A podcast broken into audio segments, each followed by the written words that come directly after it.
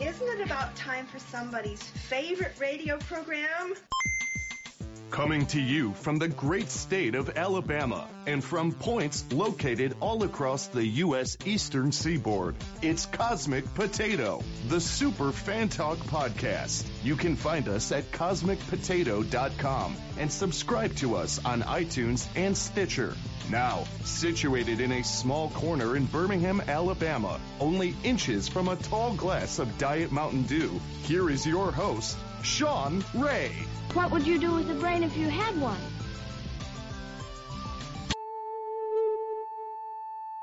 Keep the change, you filthy animal.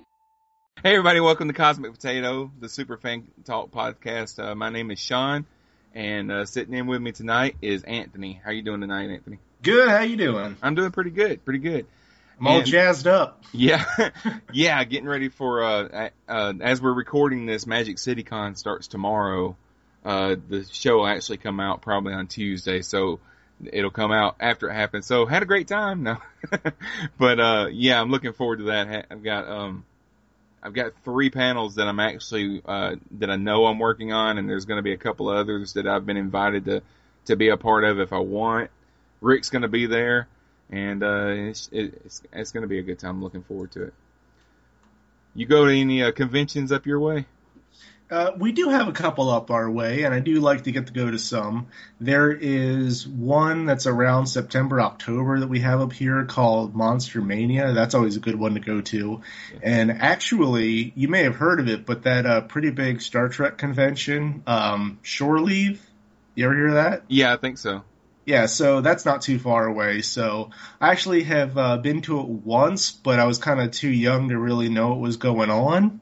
Yeah, Um, but I would like to. It's always on a weekend or something where I'm busy and I can't actually go. yeah, yeah. That's the way a lot of stuff works out for me. That, that we used to we used to have a, a convention that was called. Um, uh, I can't even remember, remember the name of it now. We had it for two or three years, and then uh, last year they didn't have it for some reason, and that was the first year that Magic City Con started up, and uh, and it's this is the second year for it. It's a little bit bigger this year. They're already talking about next year being ev- even bigger. Um, and next year I'm actually going to be on the planning committee for it, so I'm looking forward to that too. Yeah, yeah. Hopefully we're gonna have we're gonna be able to get some uh, some people from some uh, TV shows like The Walking Dead and things like that to to be there. This year it's mostly the celebrity guests are mostly uh, voice actors from some video games like uh, Mass Effect and and uh, Fallout 4 and stuff like that. Um, Do you know who? Or can uh, you name names? uh, I want to. I pulled up the website. So uh, the guests are going. They're going to have Steve Valentine, which he was. Uh, he acted in the uh, TV show Crossing Jordan. He played uh, Nigel Townsend, and he's also uh, he does voices for Uncharted 2 Among Thieves. Oh, really? Who did he do in that? Because actually Harry played. Flynn. He's he's he's Harry Flynn in the critically acclaimed PlayStation 3 game Uncharted 2 Among Thieves, and he's in the uh, Disney XD sitcom I'm in the Band as Derek Jupiter. And then uh, he's there's also going to be uh, Danny Shorago. He plays John Hancock in Fallout 4. Huh. And then uh, Jennifer Hale. Jennifer Hale's done a lot of uh, cartoons and some video games. She does a she has a voice in uh, Mass Effect, and then she's been in some some cartoons. I looked at her IMDb IMDb page a while back, and she's got a lot of credits to her name. She's actually going to be giving uh, voice like voiceover lessons at the con. You can pay a little bit of money, and she'll like teach you to do some voice acting, and she'll actually help you uh, put together a demo tape that you'll That's be able to use. So that's that'll be pretty cool too. But uh, those are the celebrities. Now, there's there's also going to be a lot of um, podcasters and and and other type um, media people there that are gonna that are gonna be doing some different kinds of presentations. The I'm doing a presentation tomorrow. Well, not a presentation. I'm going to be part of a panel tomorrow night that is uh, talking about Doctor Who, and the topic is uh, Steven Moffat, who's the showrunner for Doctor Who. You know, he's leaving Doctor Who Mhm. after this. I think after this season, and um, so we're going to be talking about pros and cons of of him and how he's done well on Doctor Who, what he's done wrong on Doctor Who, And then uh, Saturday, Rick and I are going to be hosting a game that's just it's a Jeopardy game with all science fiction, fantasy type questions and stuff, giving out some prizes and stuff. And then on Sunday, I'm going to be doing a presentation of uh, teaching people how they can get into podcasting without having to buy a ton of equipment, spending a lot of money on it. You know, so. Well, yeah, I mean, it, it sounds like your weekend is very, very, very busy, and Yeah. you're going to have a lot to do.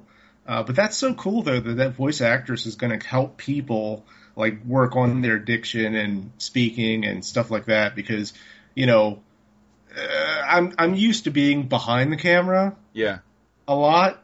There aren't many times where I'm in front of it, and although I've you know called into radio shows and stuff like that, you know, besides that, podcasting is kind of my little kind of amateur attempt at that sort of thing. And Right. I know my voice is a little monotone, and that's probably something that I'm born with, and I hate it every time I see myself on camera that I am reminded of that. But yeah, I mean that's just so cool that you know somebody's willing to help somebody out and work with them on those sort of things, even if it is for a few minutes. You know, I'm sure they'll do whatever they can. Yeah, yeah, it'll be interesting to see. I'm hoping to be able to to at least watch some. I think I think most of that session is going to be at the same time that I'm doing a panel, so I probably won't get to see much of it. But I'm hoping to at least get to get to uh, sit in on some of it. I am looking Mhm. forward to meeting her, but Yeah, and one real quick aside, I'm so thankful for, you know, in the last decade that podcasting has gotten so big because it has completely, for me, eliminated the wacky DJ voice. yeah, You know, the, the all that kind of stuff and, you know, constantly like news, traffic, traffic, news, weather sort of deal and telling me what time it is all the time. yeah, Yeah. So, I mean, just the medium itself, you know, how you can go deeper into longer interviews and actually have a conversation and not have it kind of be rushed and under the gun. Yeah. I don't listen to a lot of regular. Uh, I used to listen to talk radio all the time because I do too. Yeah, I back- did. back in the I want to say mid to late 90s, I had a job where I was a courier and I was driving around all day long. So I spent all day in the car and uh and I was listening to talk radio all the time. Of course, we didn't have podcasts back then, but podcasting is pretty much taking that over for me because now I I'm able to find shows where they talk about stuff that I actually want to listen to all the time instead of listening to an entire show where they might talk about something I'm interested in for 5 minutes, you know. Right. Yeah, it's not. It, back then, it was just kind of like background noise while you're doing something else, and you know, you're much more engaged in podcasting and the quality of shows out there today, Yeah. especially this one. Yeah, that's how I got. Uh, that's how I met Rick was because I- bought a I bought an MP3 player back in like 2009. It was the first one that I had, and I went on iTunes just looking for podcasts about Star Trek because that's what I was into, you know. So, and he was doing a, a podcast at the time called Starbase 66.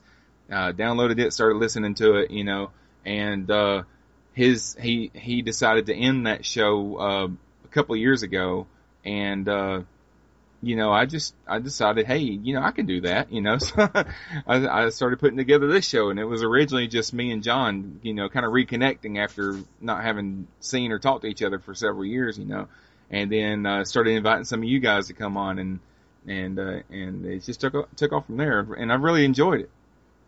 Yeah. Well, thank you. I've enjoyed hopping on to it. But um, I've got a couple things that we can talk about tonight. The first one I wanted to talk about is this uh, screening room. I'd say con- controversy and full disclosure. I actually recorded a show with Rick and John last weekend where we talked about this, and we got about 45 minutes into it until I realized that we weren't recording. so the, all that was lost, and uh, so I'm gonna I'm gonna So- talk to you about it.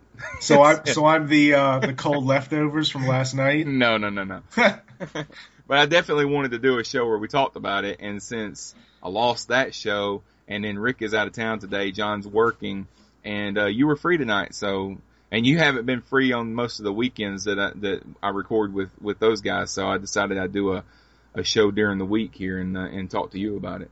Well, thank you very much. I appreciate that. You know, things have really been picking up now that the weather's getting a little warmer outside. My weekends, uh, at my job have really, really been taken off. But the screening room is definitely something I did want to talk to you about because I do have some opinions about it, and I actually have no idea what yours are. And it, maybe we'll butt heads, maybe we'll agree, maybe one of us will play devil's advocate, but uh, yeah. So, do you want to start off with just saying how you feel about it? Well, I'll, let me just explain to the listeners what it is, because Right, right. if there's anybody out there that, that hasn't heard of it. So the screening Yeah. room is this new um, technology that they've come up with, and it's actually backed by Sean Parker, who used to back, way back in the '90s. He did uh, Napster. He was kind of one of the one of the head guys over that, and um, so he's put together this box that you can hook up to your TV. It's going to cost you about $150 to buy this box. And when a film comes out, and it'll be cooperating films, it won't be every film that comes out, it'll just be the ones that actually want to be involved with it. But when a film comes out in the theater, it'll be available on your box the same day. And you can pay $50 to watch it, and it'll be available on your box for the next 48 hours or so, and then it'll disappear. You know, so you have 48 hours to watch it.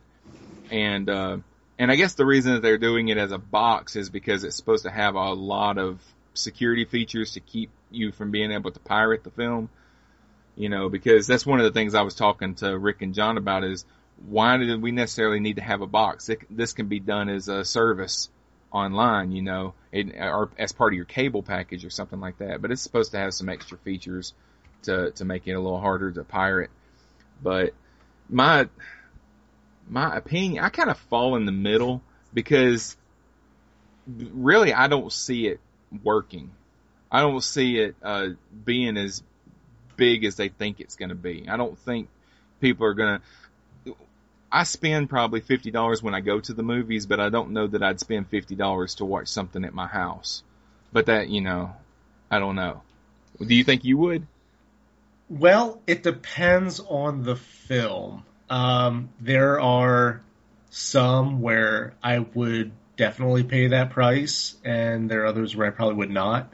Uh, it also might be a thing where it's like, you know, maybe I want to see this in the theater for the first time, and maybe if I'm having some friends over and we can all kind of split it a few different ways, then we'll then get the uh, service on the box. Yeah. But if it was just me sitting alone in my house, I would not pay fifty dollars for a film.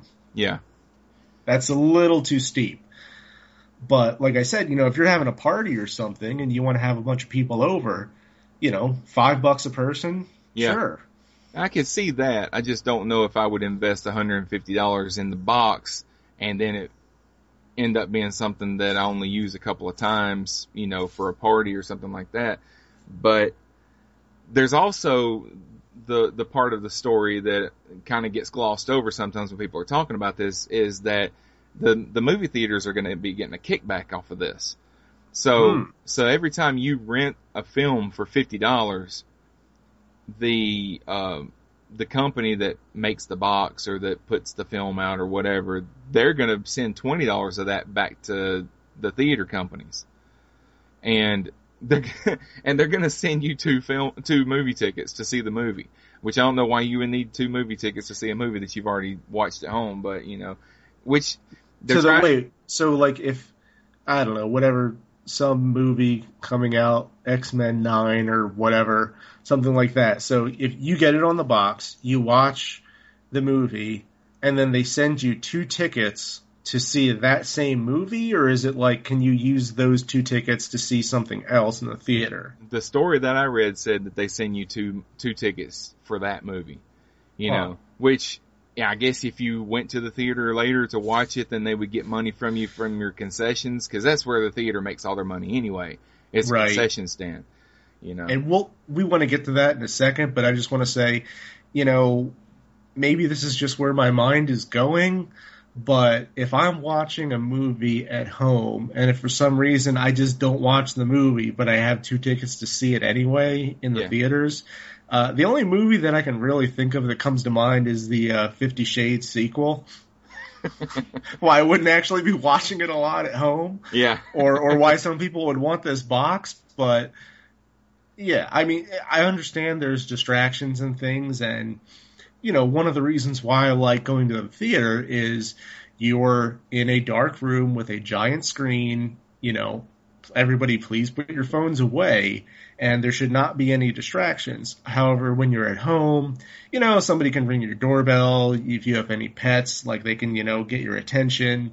You know, there could be kids. You, you know, there's even an inkling where, you know, if I'm watching a movie for the first time at home, I'm much more likely to pause it and go up and get a snack, go to the bathroom, do whatever. But I never need to do that when I'm at the theater. Right. Oh, So- I do. I do. I, I I go I go to the movie when I go to the movies. I probably get up and go to the bathroom three or four times during the movie Well- because well, I buy I buy this giant diet coke. you know? Yeah. Well, they some some of those theaters they'll let you refill the biggest popcorn and coke, uh, which actually when getting to snacks I want to talk about that uh, because that stuff is so cheap to them. And you used to work in a movie theater, did you not? Yeah, when I was about 20, 21, something like that, I worked at the one of the big theaters here. The, it was big at the time. It's not here anymore. Uh, Yeah. bigger theaters have built since then. But uh, yeah, popcorn. The bag of It- popcorn that you spend four or five dollars on probably costs about fifty cents for them to make it. Oh no, that's that's cheap. I heard somewhere that they were factoring in the kernels, the electricity, the flavacol, like absolutely everything, and it was a bucket to something like sixteen cents. Yeah, So yeah, it's really cheap. Like the markup on that stuff is so high. And uh the the fountain sodas, they say that you need to get about 12 of those before they start to lose money. Like that's how much they're actually marked up with the syrup and the seltzer water and everything like that. yeah, yeah. what so- was I what was I just talking about? Ugh. Yeah, soda, soda and popcorn is is very very cheap stuff, which is why movie theaters started making that to begin with back in the you know whenever they started doing that. Uh, go ahead. That's what I was. That's what I was going to say. So, um, you were talking about getting up and kind of going out and taking a break and getting some more soda and whatnot. yeah, Did you know that that's where the the phrase "that's where we came in" came from? uh, uh Because people, and this was very common back in the day, where you know people would just walk into a movie, sit down in the middle of it, like you know could be forty some minutes into the movie, watch it, watch the credits roll, or in those days they rolled in the beginning, but the movie would be over, and then it would start back up again from the beginning, and people would watch it up to the point wherever they were, and they would say, "That's where we came in," and then get up and leave the theater. Oh, okay. So I mean, they're kind of doing like that Tarantino thing where they kind of like get the middle and end, and then see the beginning, and then be like, Yeah. "All right, let's leave." Well, we But, had uh, we had people do that because back uh, back then, you know, there, it wasn't it wasn't uncommon for um a big blockbuster film to come out, and our our theater only had ten screens. You know, there's theaters now that have 20, 30 screens. Um, Hmm. This one only had ten, so it wasn't uncommon for uh, one of the big movies to come out, and, the, and we would have it in two or three of the of the screens, especially the first week or so that it was out. People would come in, they would buy their ticket, and they would come back. I, I was usually working the door, which is the guy tearing your ticket when you walk through, and I would tear the ticket, and I would tell them first door on your left or whatever, and you could tell they're talking to their date or whoever they're with. They're not really listening to you, and they just look up and they see the signs, and they walk into the wrong one, and they just go in there and sit down, and it might be two thirds of the way through the film, and they come out, you know, 20 minutes later, the film's over. Hmm. And they're like, I was wondering why I couldn't keep up with the story. I'm like, yeah, you walked in, you walked Yeah. in, the movie was almost over. So, but, and then by the time they go to their show, it's, like it's, you know, a third of the way into the film already. Right, and apparently in 1960, Alfred Hitchcock, when Psycho came out, he had like a mandate, or like you know, he was kind of really like authoritarian about uh, people will once they miss the time, they will not be admitted in, or they were not allowed to kind of come in and see it halfway through. He like he was very very strict and specific about that. Well, back in the, I want to say back in the old days, you know, but before my time, um, going to the movies was a, much more of an occasion than it is now. It was more Right. like, you know, now if you go to a play, if you get there late, you don't go in. If you get up and go to the bathroom, during the play, you can't go back in. Yeah. You know? They'll And- have a. I mean, if you're at a nicer theater or something, they'll have a monitor in the lobby where you can kind of still stand there and watch it, but Yeah. you're not sitting in your seat for until you know the act is over and you can get back in. Yeah. And used to going to the movies was more like that. It was more like you were going to see a show. Now it's just like I'm going to watch fancy TV. I can get up and go do whatever I want, you know, and, and come back in as I want to. And uh when you're in a crowded theater and you're sitting on the end and the people in the middle want to get up and leave 15 times during the film, it can get pretty annoying. Absolutely. You know that. And speaking of theaters, um, there is a historic one uh, here outside the Baltimore area. It's actually where John Waters has premiered a lot of his films. Uh, it's called the Senator Theater. So if you're in the Baltimore area and you have not been to the Senator, definitely go to that. Uh, it's a historic spot. They had one screen for the longest time, and then they did a lot of remodeling. So uh, it's my understanding that they now have four screens total, but it's kind of like the one giant screen that they've always had, and they kind of like knocked down the building next to it and built some very, very smaller theaters. Right, I've never yeah. been in the other ones because usually, you know, they have like either smaller movies or something that's not as popular.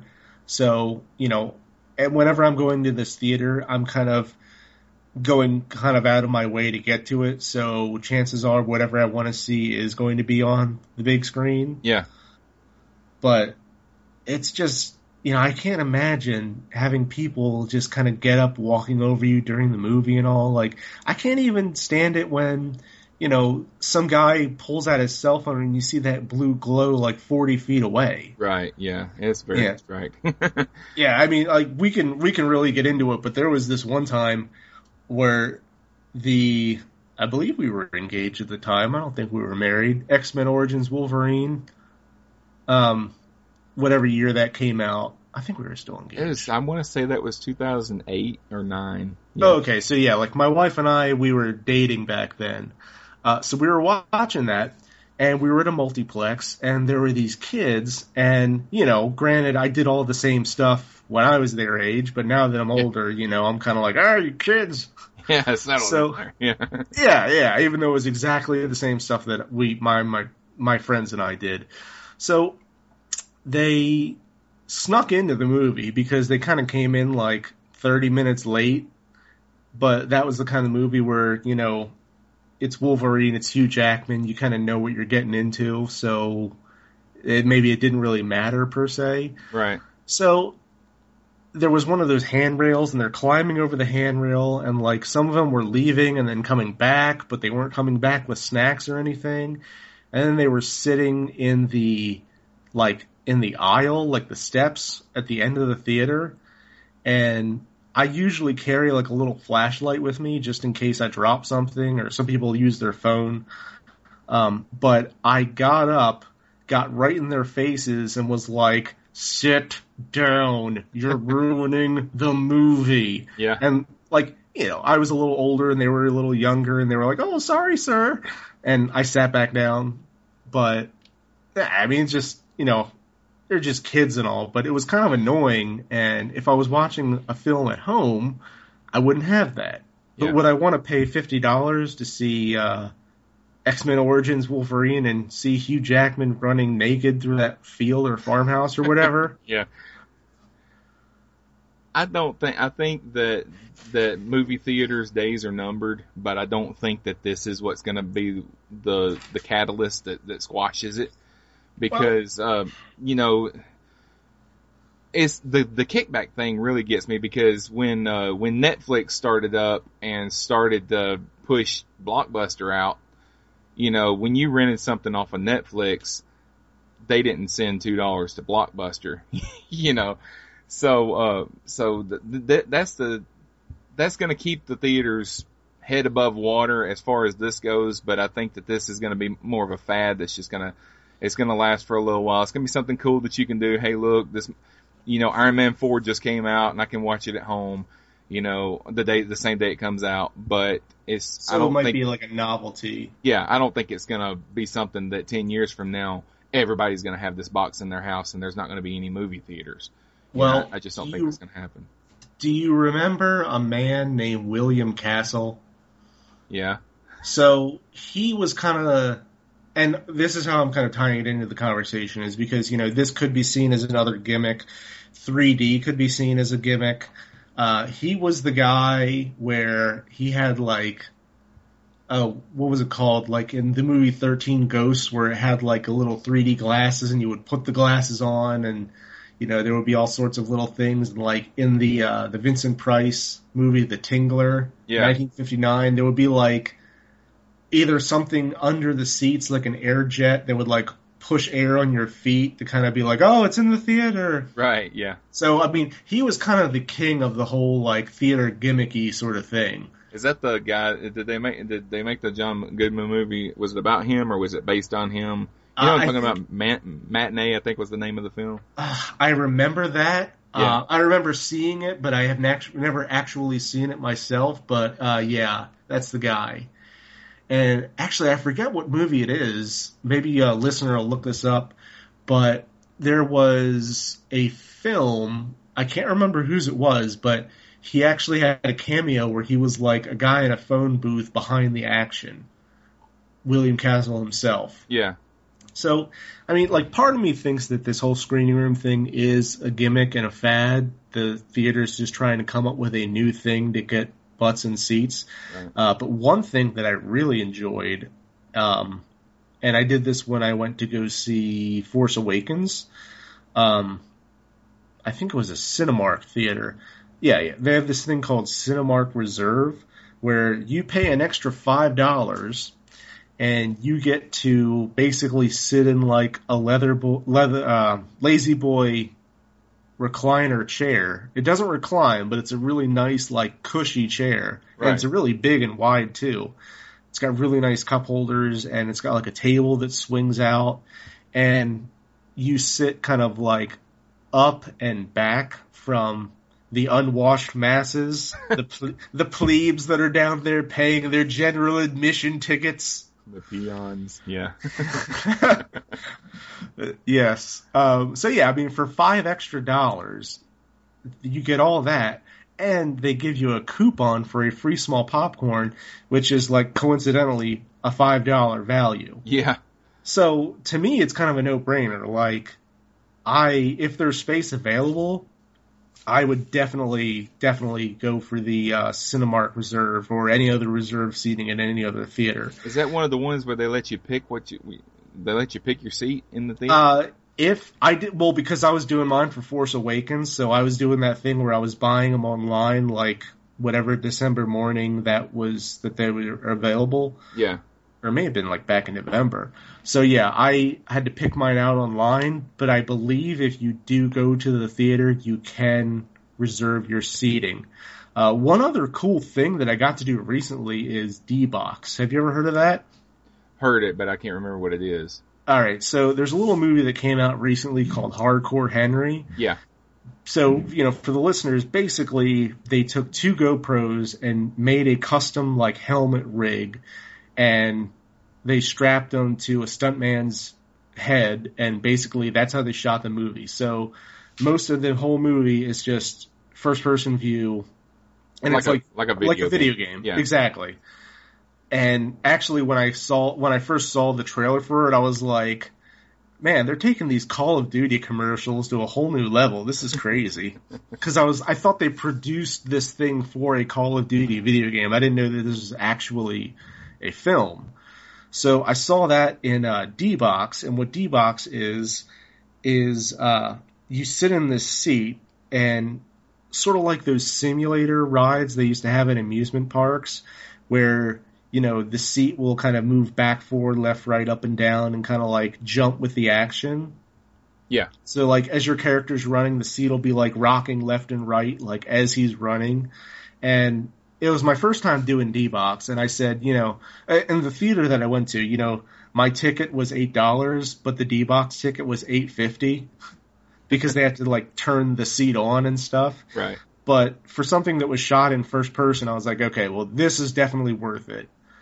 Um, but yeah, I mean, it's just kind of like another gimmick to get people to come out to the theater because nowadays people are just going to be like, oh, well, why do I want to pay, you know, 16, 20, 30 dollars, 50 if I have a date with me where I can just, you know, wait a couple months and buy it on Blu-ray for, you know, 17.99 or Yeah. cheaper.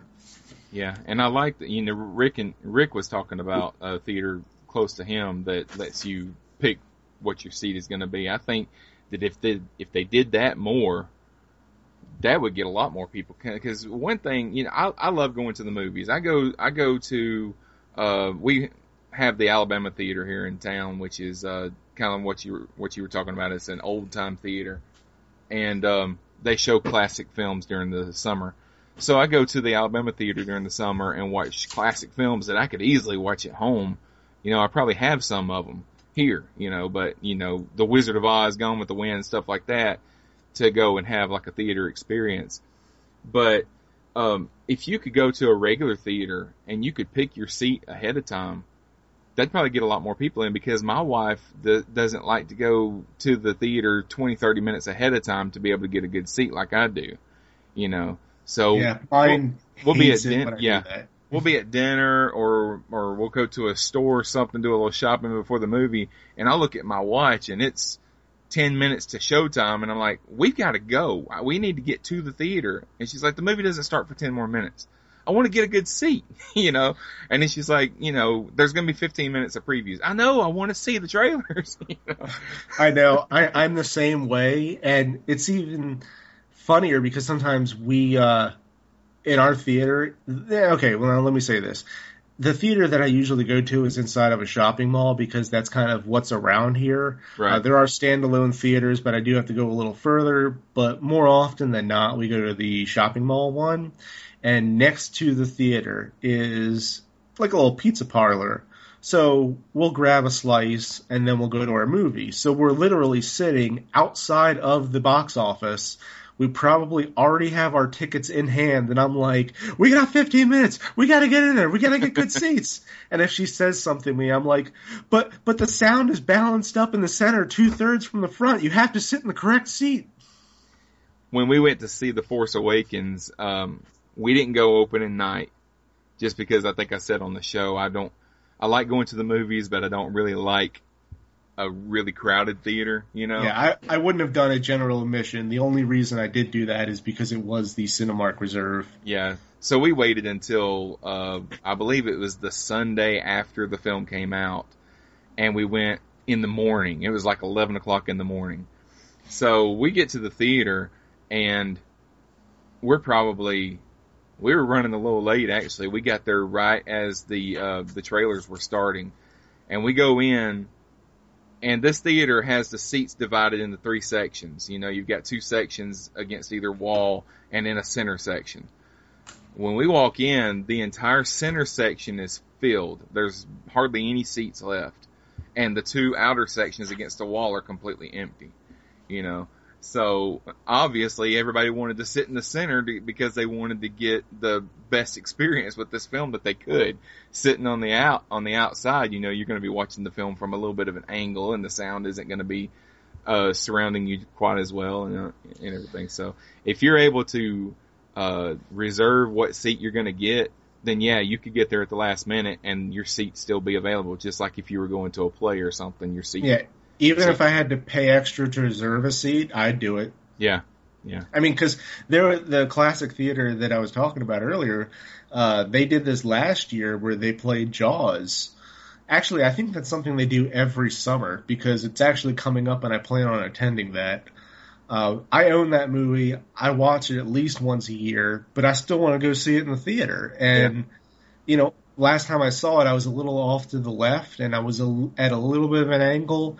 And you know, I mean, I could kind of stretch out and relax. And you know, who hasn't seen Jaws before? But uh, if I could have gotten a seat in the middle where I wanted to be, yeah, that's that's worth a couple extra bucks. they're showing they're they're showing Ghostbusters this weekend um, at some of the theaters in town. It's it, it's it's going through the um, it's a national thing, but it's only in select theaters. But they're gonna they're just gonna show it for two nights, Yeah, And- I think AMC's doing that. I'm not sure exactly. Yeah, I'm But I not, did I'm not to be going because that. yeah, I'm not to be going because of the, the convention. But but if I if I wasn't doing the convention, I'd definitely be going to see Ghostbusters, even though it's a film I've seen you know probably 50 times in my life.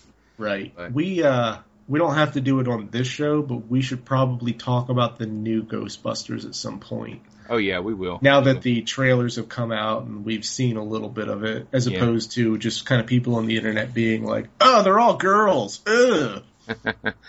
Well, I, w- one thing I wanted to do on this show um, is I wanted to talk a little bit about at least a couple of films that we've seen recently that haven't actually come up on the show because the last three or four episodes we've been kind of comic book heavy because we've had Batman v Superman, What? we've had Civil War, we've had X Men, all that's come out, so we've talked a lot about that recently. So, um, so I wanted to at least each of us pick a movie, maybe two movies or a TV show or something that we haven't been able to bring up on the show that we wanted to talk about. And uh, I'll let you go first if you if you've got one. Yeah, thank you. I was going to say, you know, a little comic book heavy on Cosmic Potato. Yeah, What? I know. Uh, so, uh, what I got to see, uh, actually, it was a 30 for 30 documentary that was st- streaming on Netflix, uh, called The Prince of Pennsylvania. Now, this is about John DuPont, and they made a movie of it called Foxcatcher with Steve Carell and Channing Tatum. yeah, Uh, came out like 2014, I believe. Mark Ruffalo was in that too. yeah. Um, there was also a Netflix documentary that they, I believe Netflix actually funded and made it and put it out. That was called Team Foxcatcher, and then the the movie with Tatum and uh, Carell was just called Foxcatcher. But basically, you know, John DuPont, his family was the largest shareholders of the company that invented nylon, Teflon, and Duron. So they were like rich beyond rich. They had a thousand acre farm outside of Philadelphia in kind of rural Pennsylvania. You know, this guy grows up with more money than he knows what to do with. And do you know the story at all? A little bit. I mean, I, I haven't I haven't seen the film. Um, I mean, I know I haven't seen the one you're talking about, the uh, but Foxcatcher. I know I know a little bit about it because I've got a couple of buddies that have seen it and they were talking about it at work. So That's all right. So, uh, out of those three, the Prince of Pennsylvania, the 30 for 30 documentary is what I like the most. But basically, so, you know, John DuPont, at this time in the 80s, you know, we were very, very kind of pitted against the Russians. And our wrestlers were kind of like if you wanted to be a good wrestler in America, basically you had to live a homeless lifestyle and you had to you like you were not getting paid what you should be getting paid. The wrestlers of the Eastern Bloc, you know, they were fully paid salary, health insurance, like that was their job, and they were very good at it, and they dominated the sport. And DuPont came by, you know, he wanted to start up a wrestling team, so he started bringing in some Olympic gold medalists, wrestlers, and that's how he came across uh, Mark and David Schultz. So kind of brought them on the ranch, and basically DuPont goes crazy and you know, spoiler alert, it's kind of what the whole story's about. He actually shoots and kills one of the brothers. Hmm. All right, so DuPont, you know, he wants to kind of go after the Russians, so he starts up a wrestling team. He funds it. He completely fully funds this thing himself with all the money he has. He brings in Mark Schultz, who then gets his brother David Schultz to come in. And basically like the only way these guys would be making money out in like the Midwest where they were living was be to teach wrestling clinics, which they're not getting a whole lot of money from. So this rich guy that like owns a helicopter comes by and says, you know, live on my property. I will pay you a salary. You will have anything you want. Like it, it's a complete dream come true. And it ended up just turning into a nightmare because this guy, John DuPont, just went crazy and killed someone right. and just they don't really go into it in the movie. They go into a little bit more in the documentaries, but this guy he had so much money, he would donate like an obscene amount to the local sheriff's department or police department municipality and he built a shooting range on his property that the police would practice at, and they actually made him like an honorary officer. So there was this there was this uh, photo that I saw where it's like him with a badge and a gun, like standing with all these police officers. Yet he has no actual formal training, but he kind of paid his way into the department, and he kind of got away with a lot because you know he bought so much gear and equipment for them, they would kind of overlook anything. He also had a drug habit too. Yeah. Okay. So they kind of would, he kind of would buy his way around a lot of situations. Uh, he, in his 50s, he would go into wrestling tournaments and somebody from the Foxcatcher team or somebody that worked for him would pay off the other guy to lose. So this old guy, it would be like, you know, two old guys wrestling, and one would be like a Bulgarian national champion that he was when he was like in his 20s, and he would be losing to this kind of guy that had never won a real match in his life. And it was just kind of like, you know, he'd be telling the, the wrestlers on his teams, like, oh yeah, hey, I'm just one of you. And it's just, you know, like, he just kind of wanted to be liked and wanted to be one of the guys, and it, he had a very very different upbringing because his family was so rich and just the story about behind him and also his descent into madness is just very interesting to me. Plus i wrestled in high school. I wasn't very good but I, it was still something that i did. So Yeah. you know watching channing tatum and mark ruffalo watching their body language and their movements and their mannerisms and everything in Foxcatcher, they absolutely nailed it. And, you know, I know this sounds cliche, but you kind of forget you're watching Channing Tatum or Mark Ruffalo Right, or yeah. Carell. Like they're kind of chameleons where, you know, you forget you're watching them. Uh, they do prosthetics, especially because, you know, a lot of those guys had cauliflower ears. Right. So they have a lot of prosthetics on them.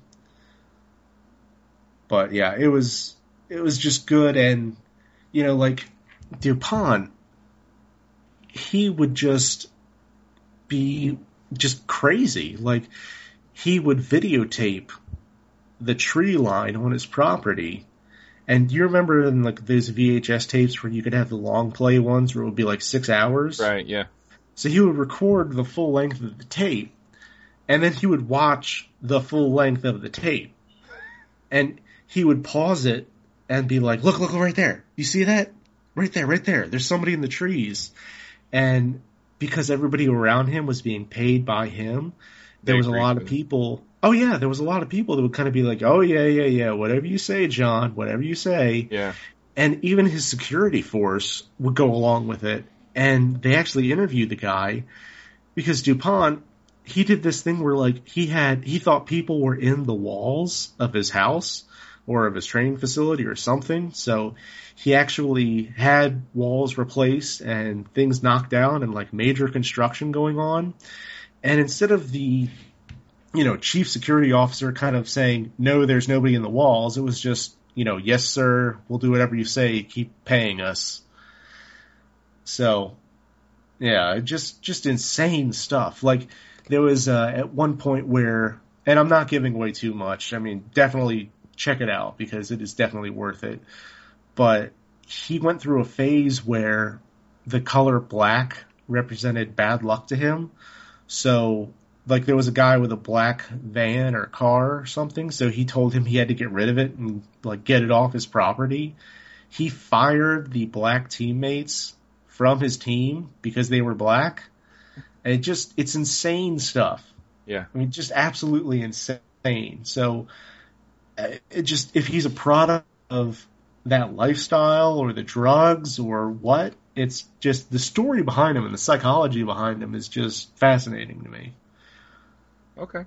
What and what was the name? What was the name of? That? You said that was a documentary, right? That wasn't Right. Foxcatcher. That was Yeah, so Foxcatcher is the movie Right. with Channing Tatum, Mark Ruffalo, and Steve Carell. Uh, Netflix put out a documentary that, like, you know, was straight to Netflix, and that's only where you can see it. Uh, and that is called Foxcatcher. Hang on.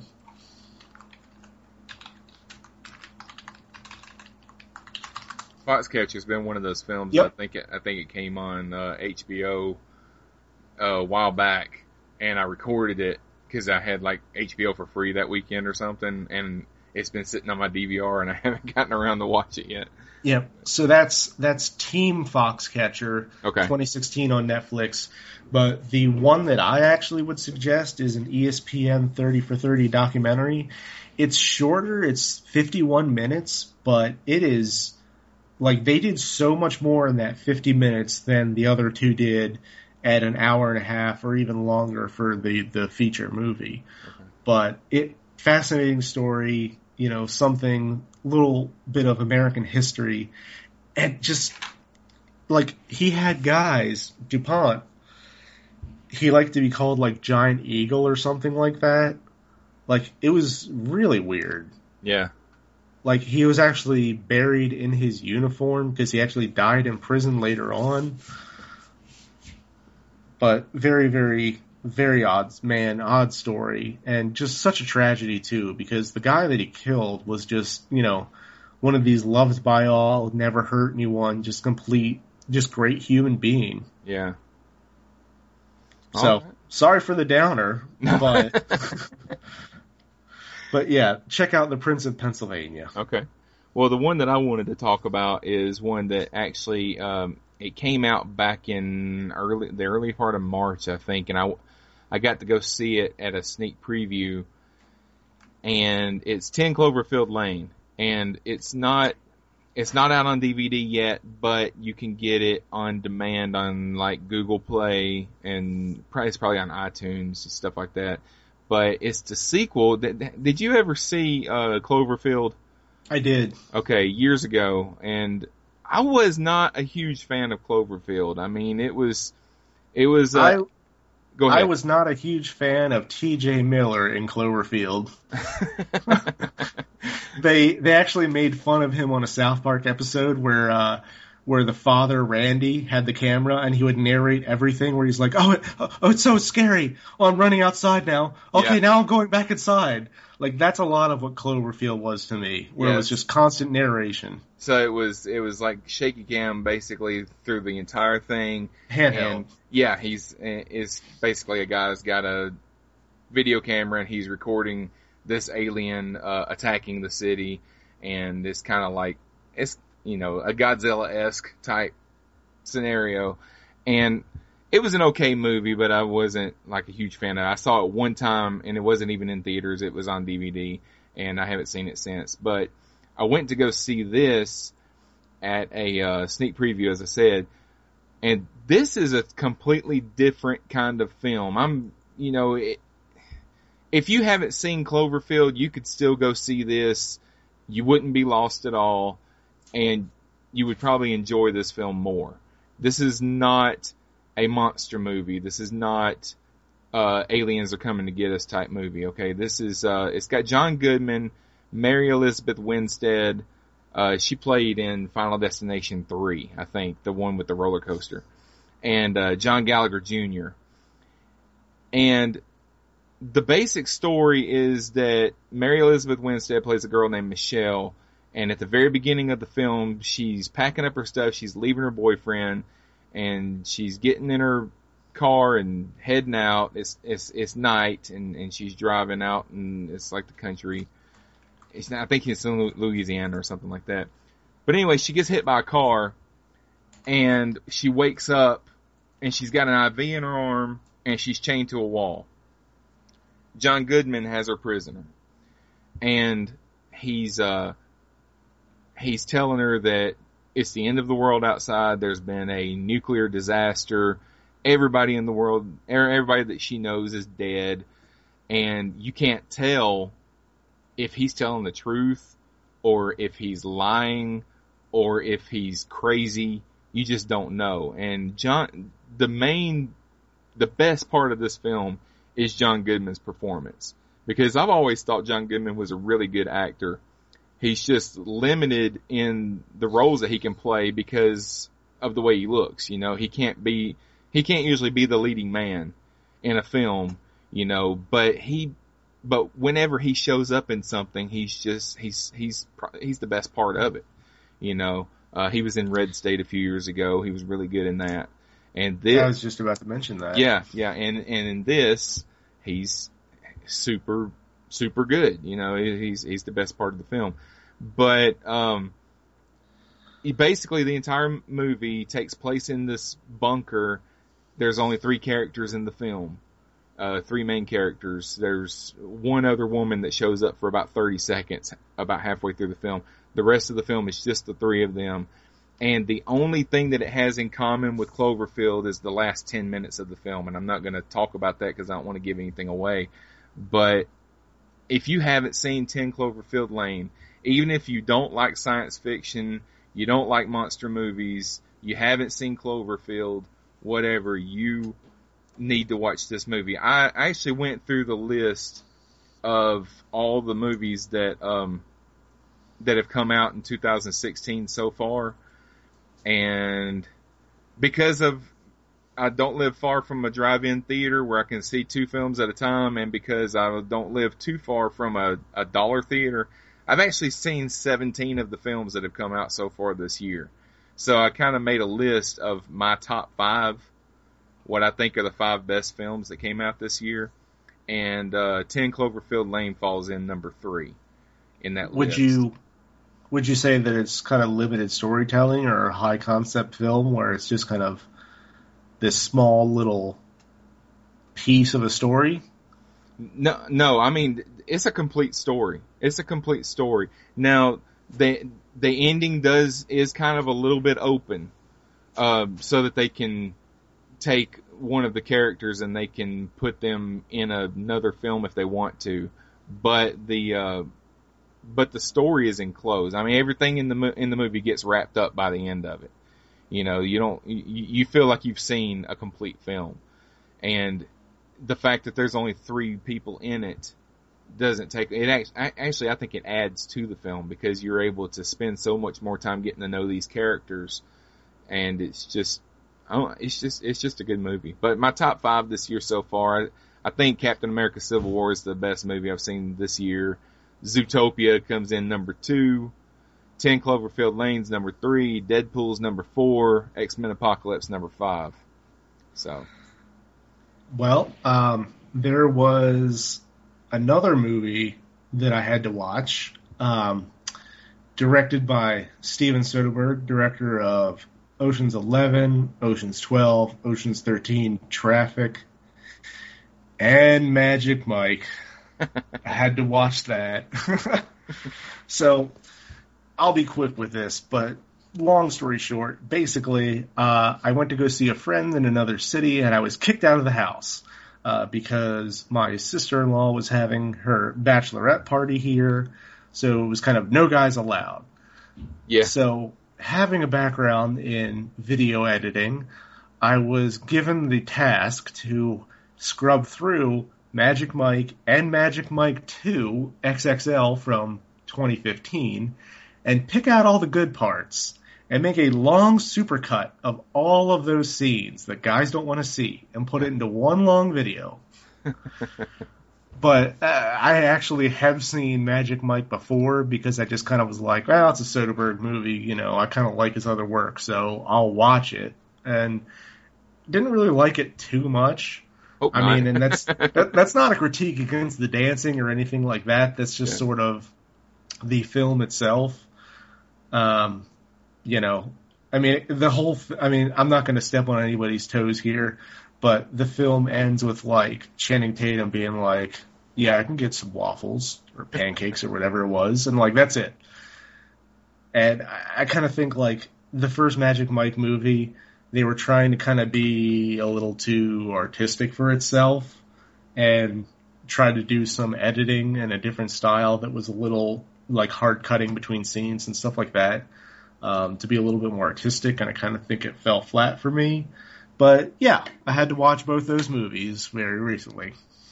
I'm I'm not gonna. I haven't seen either one of them. I'm not gonna say anything bad about them because there's been we've had plenty of movies that exploit women, you know, I'm fine with them making a film that exploits men every now and then. Go ahead. Oh, yeah. Go ahead, girls, have fun, you know. yeah, and, and you know the way I'm tying that into the uh, the Foxcatcher stuff is you know Channing Tatum, seeing him as like the pretty boy dancer and also the the wrestler, where they actually put some makeup on his ears and like gave him a nose, or uh, they gave Steve Carell like a nose prosthetic, but they put a cauliflower ear prosthetics, and I believe they did a broken nose one on uh, Channing Tatum too. Yeah. So yes, my weekend has been all Tatum, Tating, or however you say his name, Yeah. And um, Tatum. the the rumor is that when they eventually get around to filming, going back into comic book movies, when they get, get around to filming Gambit, that he's going to play Gambit. Are you sure? Because I actually heard he's dropping out to do a DC character. Really?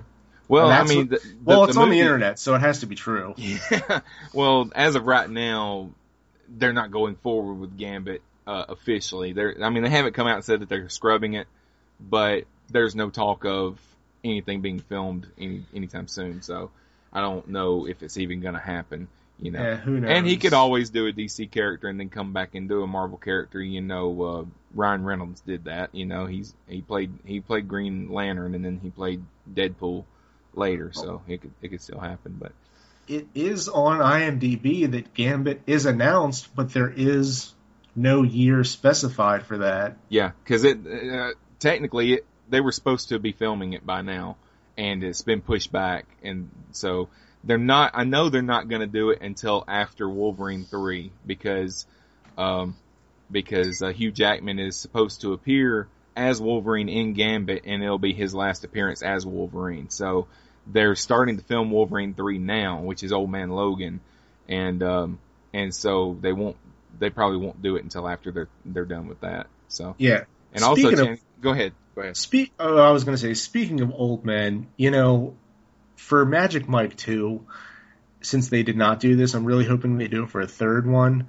You know, I'm guessing the stories take place not too far apart, but for the third one, they should advance it like 40 years in the future, so that you know, instead of Matthew McConaughey op- old, op- um, owning the club, it's now Channing Tatum, Yeah, and like he's managing the club, but they should have him be like they should put a suit on him and make him heavier and give him male pattern baldness and like Yeah. kind of like remember what they did for Tom Cruise in uh, Tropic Thunder Right. with the fat suit yeah, like that's what, or they could do that to Matthew McConaughey but yeah that's what I would like them to do for the next Magic Mike movie if they're doing one put one of those guys in a fat suit and advance the story like 40 years in the future yeah. And rumor also for as far as Channing Tatum goes, rumor also is that he's going to make another film that goes along with the 21 Jump Street series, but it's going to cross over with Men in Black. that's what I heard Yeah, the two the two guys that Jonah Hill and Channing Tatum play in Twenty One Jump Street will be recruited into the Men in Black, and and it'll basically it'll be a Men in Black movie, but with those two characters, you know. So that'll be So- interesting. It'll be weird. It'll be weird because you don't see a lot of crossover stuff like that anymore. Uh, not in big films like that, but I'll I'll go see it. uh, I wanted to talk one more. Uh, it's actually a TV show that I wanted to bring up before we finished, and this show actually got canceled, but I just discovered it on Hulu last week, and there's only, I think, eight, maybe eight or ten episodes, and I've already blown through all of them. But it was a sitcom called uh, Truth Be Told that came on last year, uh, November, December, sometime in that area, and it had Mark Paul Gosselaar from Saved by the Bell and uh, Tony Bell, Vanessa Lachey, and uh, Bresha Webb. Anyway, um, I was surprised. It was really funny, you know, and it made me mad when I watched it because I, why do all the good, funny sitcoms get canceled? You know, like uh, I don't know if you watched the sitcom Crowded with Patrick Warburton. You know, it's I think it's hilarious. It's not coming back next year. Uh, a couple years ago, they had the show Surviving Jack that got canceled. I love that show. But then you've got two broke girls that gets to go on for years and years and years and years, and it's awful. you know. So yeah, I just wanted to recommend because it's still on Hulu. Uh, if you want to see a sitcom that's it's, there's not a ton of episodes. There's only about ten episodes. You just want to uh, something to laugh at for a little while. Truth be told, is good. Mark Paul Gosselaar and Tony Bell play these uh, guys that have been best friends since high school. Uh, one of them's black and one of them's white, so there's a lot of uh, a lot of that kind of humor, you know, in there. But uh, but it's it's really funny, you know. You ought, ought, ought to give it a shot. But but that's Cool. all that's all the ones that I had written down. So let me ask you a question. This will be the last thing we talk about. But um, I came across a story online, and I'm going to give you a would you rather scenario. I don't know if you ever played Would You Rather when you were a kid, but um, would you rather have another Indiana Jones sequel that stars Harrison Ford, or an Indiana Jones reboot with Megan Fox? Oh, whoa. That went for a real curve at the end. Megan Fox wants to do a Indiana Jones reboot where she plays Indiana Jones. And basically her argument is that Indiana can be a girl's name. My my thoughts are that they already made that movie. They called it Tomb Raider. you know, but uh Well, before I get into it, uh, truth be told, my dog's name is Indy for short, but his full name is actually Indiana Bones. so I feel very, very strongly about this. yeah. Um, had you have said like, you know, Chris Pratt, because I know he was talking about it, or there was some internet buzz about him or Nathan Fillion doing it, I would be all for it. But Megan Fox, and it's not because she's a girl. I don't want anybody to kind of like go all Ghostbusters on me or anything like that. Yeah. But as an actress, Yeah, she's I don't actor. think she can carry that. Yeah. Um, Indiana You know- Jones is, is a uh, it's a it's an epic character that is ingrained in our memories, especially people that are around our age that have grown up with Harrison Ford being Indiana Jones, you know, since since I was a baby.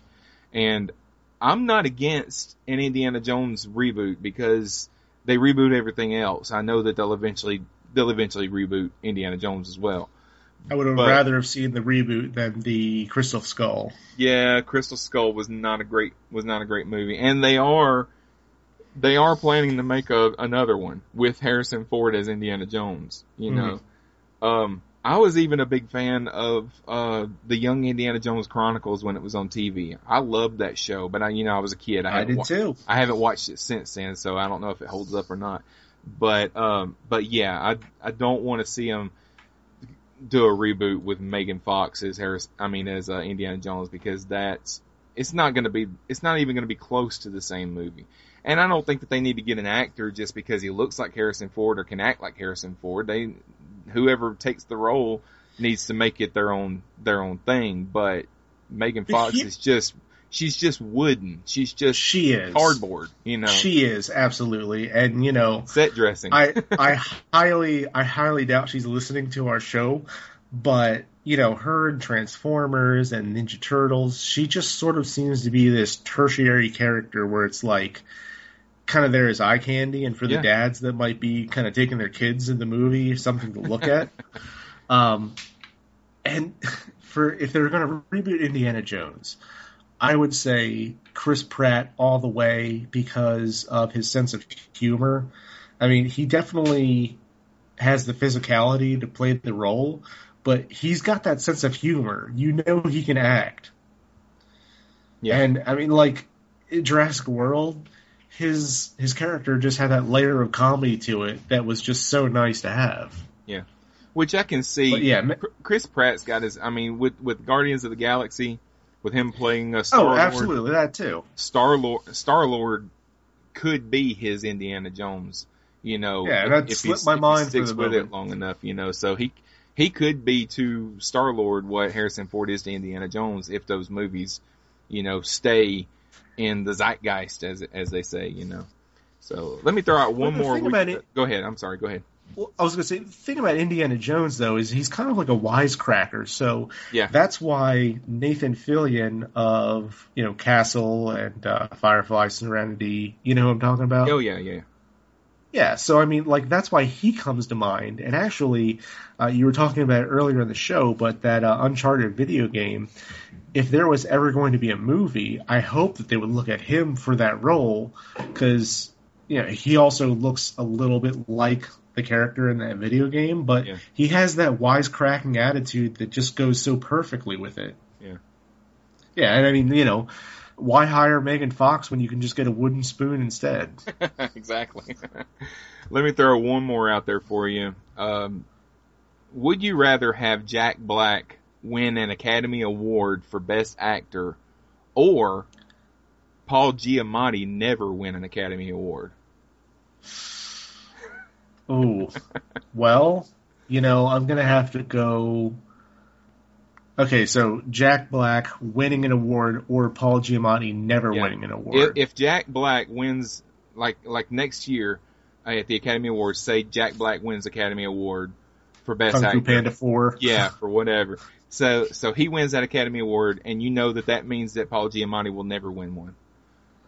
But you but but Jack Black not winning one doesn't necessarily mean that Paul Giamatti will win one. It just means that he'll have a chance. I'd say Jack Black not winning one to give Giamatti a chance because Jack Black seems to kind of play the he's kind of the one trick pony over and over again, sort of like uh you know, like another actor that comes to mind like that is Michael Cera. Yeah, Uh, kind of it's it's the same character in different clothing, different setting.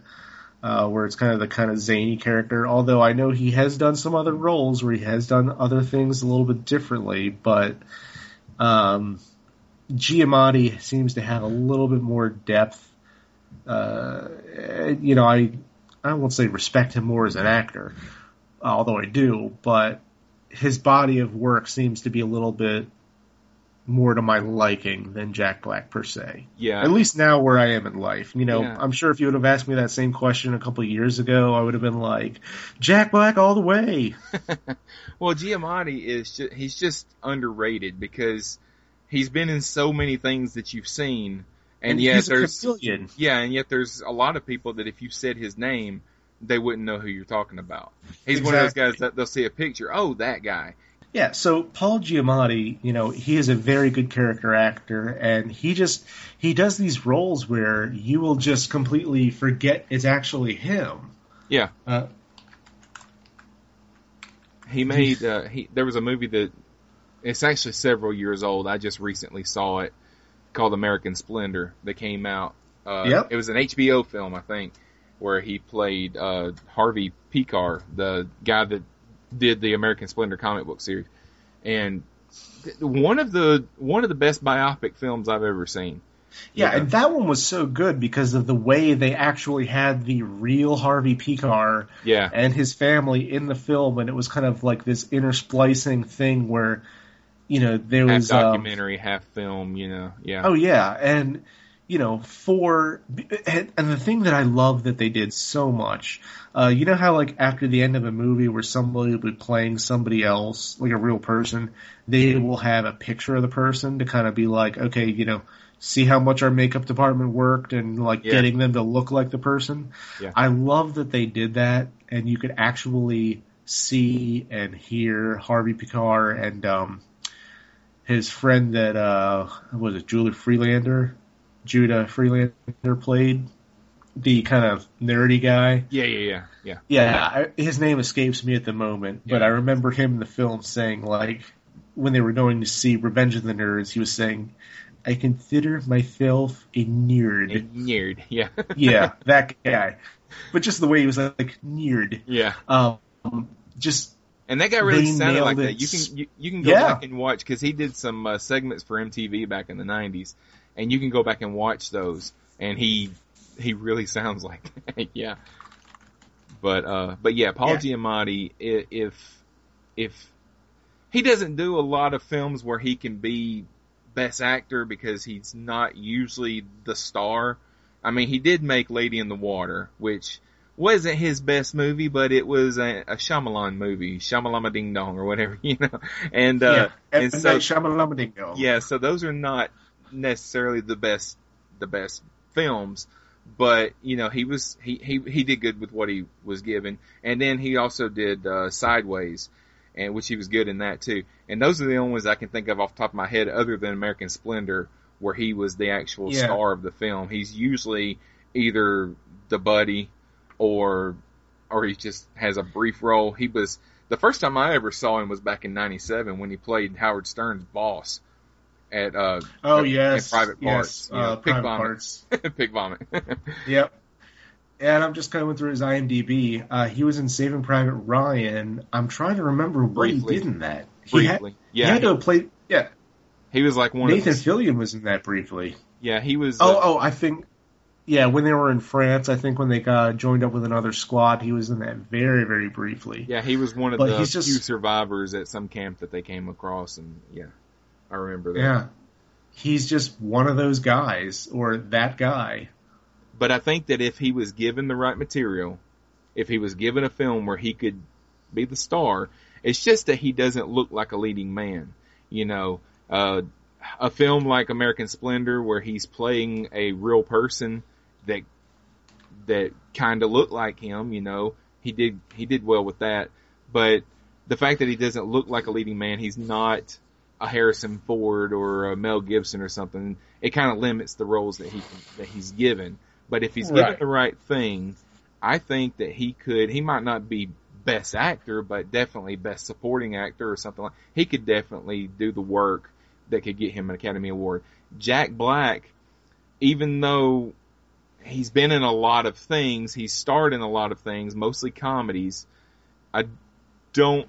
I'm not going to say he's a bad actor. He can act. Yeah, I'm He not gonna say act, he's a bad actor because he's you know he was in Bernie. He did a couple. Of, he's done a couple of films where he got to use his acting chops a little bit, but I don't see him doing anything that's going to earn him an Academy Award. Not for acting. You know, he might get an Academy Award for something else. You know, like uh, Well- music or something like that. With uh, what's the name of that band that he's in? You know, Tenacious D. yeah, Tenacious D or something Yeah, like that. I, actually, Jack Black was in uh, something I had on while I was working, uh, Mr. Show with David Cross and Bob Odenkirk. Yeah, yeah. He had a, a a little bit part on there about a farmer. If anybody wants to look that up, but it's a little too obscene to mention on the show. okay.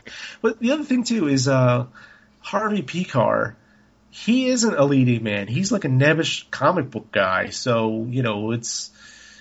I mean, Giamatti got to play and be the leading man, but he's not the quote unquote leading man who is, uh, you know, has a better physique and more out has an outgoing personality. Yeah. Yeah.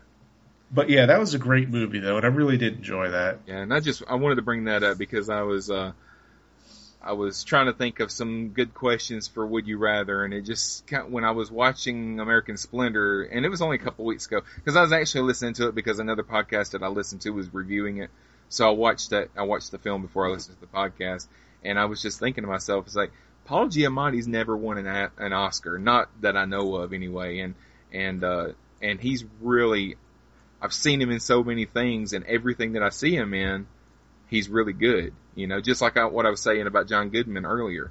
You know, he's he's limited into what he can do because of the way he looks.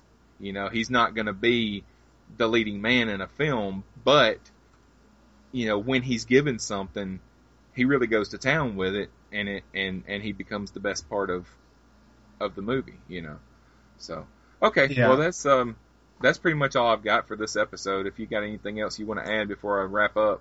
Uh, well, I mean, we can talk about a few things. Uh, you've seen X Men Apocalypse, haven't you? I have, yeah, Okay.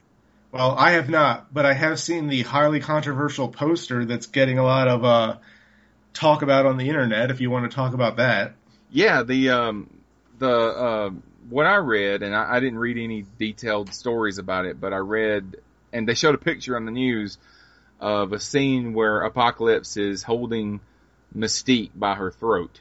mm-hmm. And so, So- there's a lot of controversy that this is showing violence towards women. But this is an actual scene out of that actually happens in the film. I mean, that shot is taken straight from the film, so it's not like it was something created just to show violence towards women or whatever. I, right, and you know, obviously, we're both men.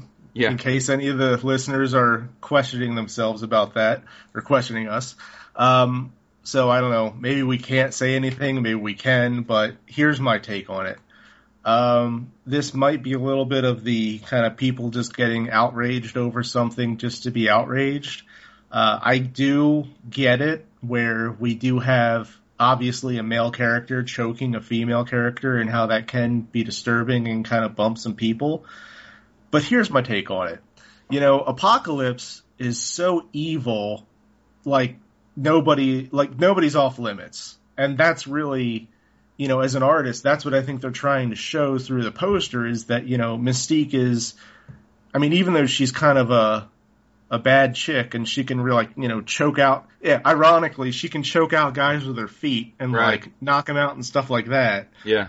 um you know apocalypse there's nobody he won't go after so that's what i think they were trying to show when it just kind of you know spun out of control with the internet Yeah.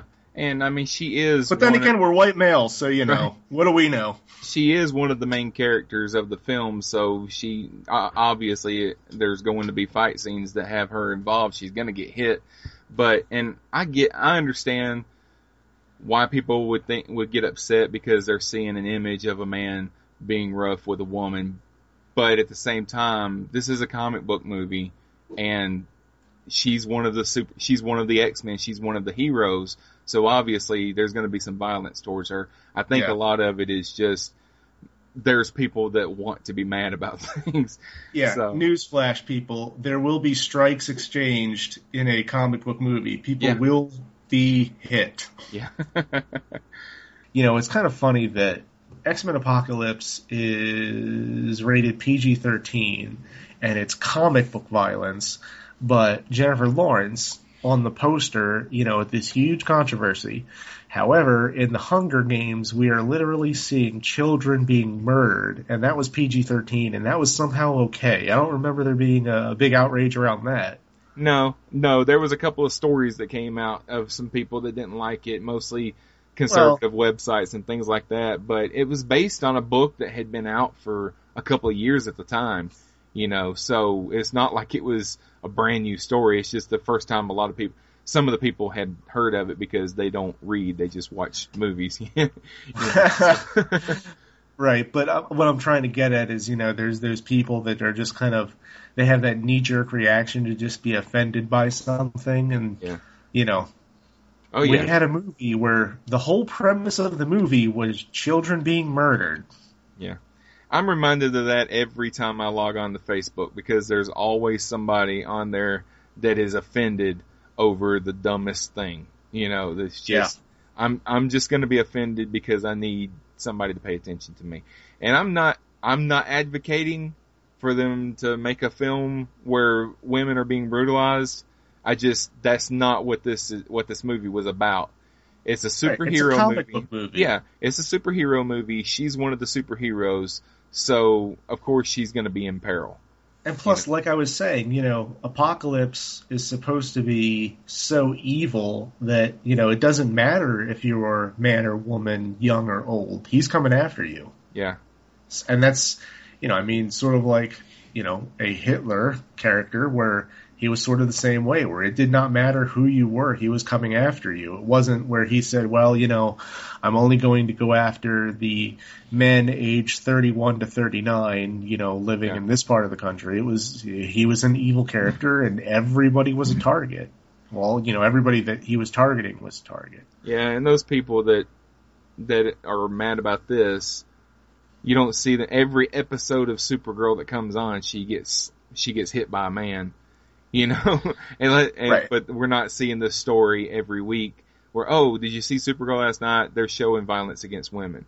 It's like they're also showing Supergirl kicking a lot of butt, you know. So Right. And, you know, to have a comic book movie where your character, your hero, is not getting hurt and not getting punched and showing a little pain from it is just kind of boring. And, you know, we were talking about this on Facebook a little while ago, but that's actually one of the reasons why I'm really, really enjoying Daredevil is because, he, you know, Daredevil, Matt Murdock, yeah, he feels like a human being. He he gets hurt, you know, when he gets punched, he shows pain. He's not this invincible, you know, character where he just kind of keeps moving on and like, you know, gets hit in the head with a lead pipe and just doesn't phase him at all. He gets hurt and shows it. and He bleeds. Yeah.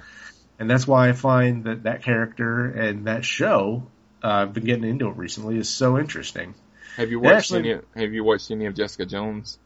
Uh, have not. But Okay. now that I got back from my little trip for work, I am hoping to dive back into Daredevil. Okay. Still got to round out the first season, and then I'll be getting into season two. Oh yeah. Well, and after you after you finish it, let me know. We'll, we'll I'll get uh the at least the four guys because I don't know if Hachan and Chrissy have watched it, but but there I know the four guys we've all seen it. So uh we'll have a we'll have a Daredevil. We may may may we may wait until season three is about to start or something and kind of do like a refresher episode before season three starts. Is there any idea about when that will be? Because Uh, it'll- Netflix. it'll be it'll be next uh when this one came out in what January I think something like that so it'll be Some- the end of the year yeah we'll do a dare we'll do a Daredevil. Maybe when uh when season two of Jessica Jones starts because that'll just be a few months from now. That'll be like November. Maybe we'll do a Daredevil Jessica Jones uh centered show where we can talk about what the Netflix Marvel properties and stuff. I mean they they both come up Sure.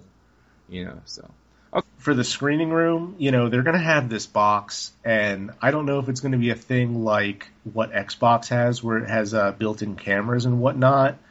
But you're definitely, definitely not going to want to set up a camera on a tripod in the back of the room, yeah and definitely do not, especially if you have the sound going through a stereo receiver or something like that.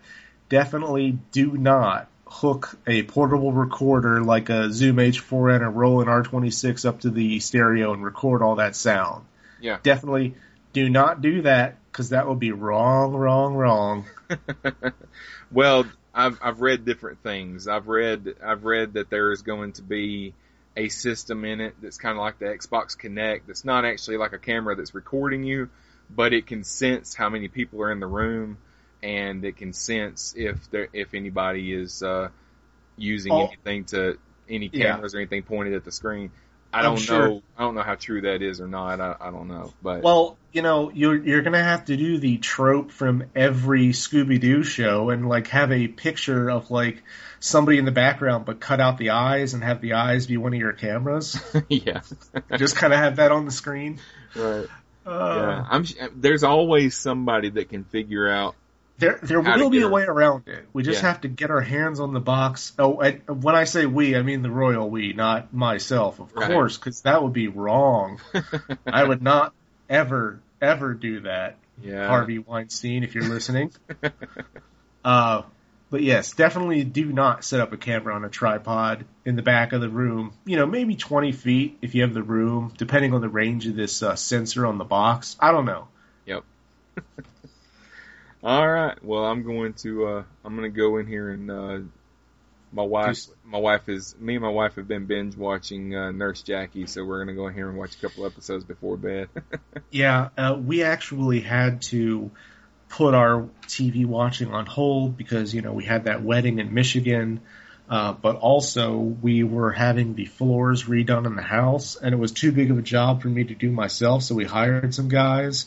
yeah. So it was literally packing up every room in the house, moving it, like moving everything from the downstairs upstairs, and then they work on that floor, and then you know moving everything from the upstairs to the downstairs, and they're working on that floor. So, you know, our our TV watching area in the living room is not even set up yet. We can watch TV in the bedroom, but uh, it's been a while since I've seen my shows, and I'm kind of jonesing for some Daredevil. Yes. Well, you got your phone. Yeah, but you know, for something like that though, Yeah, you, know, don't want to watch it on the big screen, but I did. Um, uh, back when uh, back when my mom was still in the hospital, we went. We took a couple of road trips uh, down to see her, and I remember one of the trips on the way back. We had been there down there for a few days, and I was exhausted, so I let my son drive home, and I had my phone out, and I was watching Daredevil the whole way home, and, until I fell asleep. you know, Yeah. so I probably watched three episodes of Daredevil back to back until I fell asleep. So. If I ever get into some money and I would like to start a charity that is uh, something where you know in hospitals and situations like that where there can be like a TV uh, sort of situation where there could be movies and TV for people to watch. Uh, I had a thing where I was in the hospital for a couple weeks when I was a kid, and they actually had like a cart with a Nintendo, like Yeah. 1980 Nintendo, Yeah. and that was really nice. But the whole reason why that started, and I'll let you go in a minute, but you know, during Halloween, I project movies on the garage door and like, you know, scary movies and Halloween stuff theme Yeah. like that. Like, you know, thriller, like the music video or thriller and kind of stuff like that. And there was a Ghostbusters cut that I did where it was kind of like, you know, all the action scenes at a Ghostbusters and this like trick or treater who looked to be about 12 or 13 said, "What's that?" And I said, "What are they?" I was like, "What?" what? I was confused for a second, like I thought she was joking, and I'm like, "Well, what's that?" And I was like, "What do they teach you in school these days? What do you mean, what's that? That's Ghostbusters. You should know what that is." Yeah, really. So I was like, you know what? You know, if I ever need, if I ever get some money, I shall start a charity where I kind of like take around Ghostbusters and Back to the Future and Indiana Jones and all these films and kind of show these young, these young kids, you know, what they should be watching. they do, uh, you know, in the summertime they do like the movies in the park. They've there are four or five parks around Birmingham that, and they Oh, yeah. show they show some kids movies, but they also show like Ghostbusters and you know stuff like, especially this summer because the new one's coming out. So Right. they're trying to get everybody ramped up for that. You know, Yeah, and there was a an art theater that was doing when the uh, what was it, the Apollo Creed, that movie with the Rocky. It- Creed. Creed, yeah, Creed. Yeah. So they projected that on the side of a museum, and they have like this kind of like giant hill that faces the building, so people are like sitting on the hill watching the movie. yeah. But yeah, I mean, just you know, I like the kind of idea of doing something in a hospital setting because it can get so boring as a patient just sitting there in a hospital, and you know, the TV in the hospital doesn't necessarily show anything good. Ironically, though, there's actually a picture that I took. I'll post it on Facebook if I can find it, but. I had to have surgery on my neck, and I was actually watching Ghostbusters while I was in the hospital. Oh, really? It was a TV cut though, so there was commercials and all in it. Yeah. But yeah, yeah, that's that's yeah, that's one of my favorites, and and I I don't even mind uh, Ghostbusters too. I can, I mean, I Ghostbusters. I, I I'm I'm not. It's not. It's not as good, but you know, I don't really have a problem with it. It's. I saw it when I was a kid when it came the in the theater when it came out. Same summer as Batman. You know, so that was a big summer for me. well, So- um, I'll wrap things up. But what's the? I'm looking up the date of the new one. I Uh, think it's it like is- July the fifteenth. I think. Okay, yeah, it is July 15th. So why don't we do this? Um, whoever's going to be on the show, and I, if I could be on this one, I would really enjoy it. We watch the first two movies and maybe then watch the third one and then do a show, or watch the first and second, do a show, then see the third and let that come up on the next show. Yeah, yeah, that's fine. And uh, it just depends on uh, if everybody can get out to the theater to watch it that week. Because let's Right. June, July the fifteenth. That's a Friday. So hopefully everybody. Um, Well- well, we'll, we'll, but we could definitely do a, a Ghostbusters centered show, even if you and I are the only ones that see it. Yeah, it was a huge part of my life growing up. I actually uh, had a suit, like a custom made, because my mom's friend was a seamstress, Yeah, and because you know when I was four, there wasn't like a whole lot of material, so she made her son and me like a suit, and I had the proton pack and everything. So it was a huge part of growing up. I had all the toys and everything like that, and I just I love it. And I'm not a huge fan of the trailers that I've seen of the new one, but I'm probably still going to go see it opening night. Yeah, I don't know if I'll see it opening night, but I'll probably see it that weekend sometime. So okay, well I'm gonna I'm gonna wrap things up, and uh, that's gonna pretty much do it for this episode of Cosmic Potato, the Super Fan Talk podcast. Uh, real quick, I want to tell you guys how you can get a get a hold of us. You can email me directly at seanray at cosmicpotato.com. Send me an email. Let me know what you like about the show. Let me know what we got wrong when we were talking about this stuff uh, anything that you want to add. You can also find us on Facebook and Twitter. Just do a quick search of Cosmic Potato. You'll find us.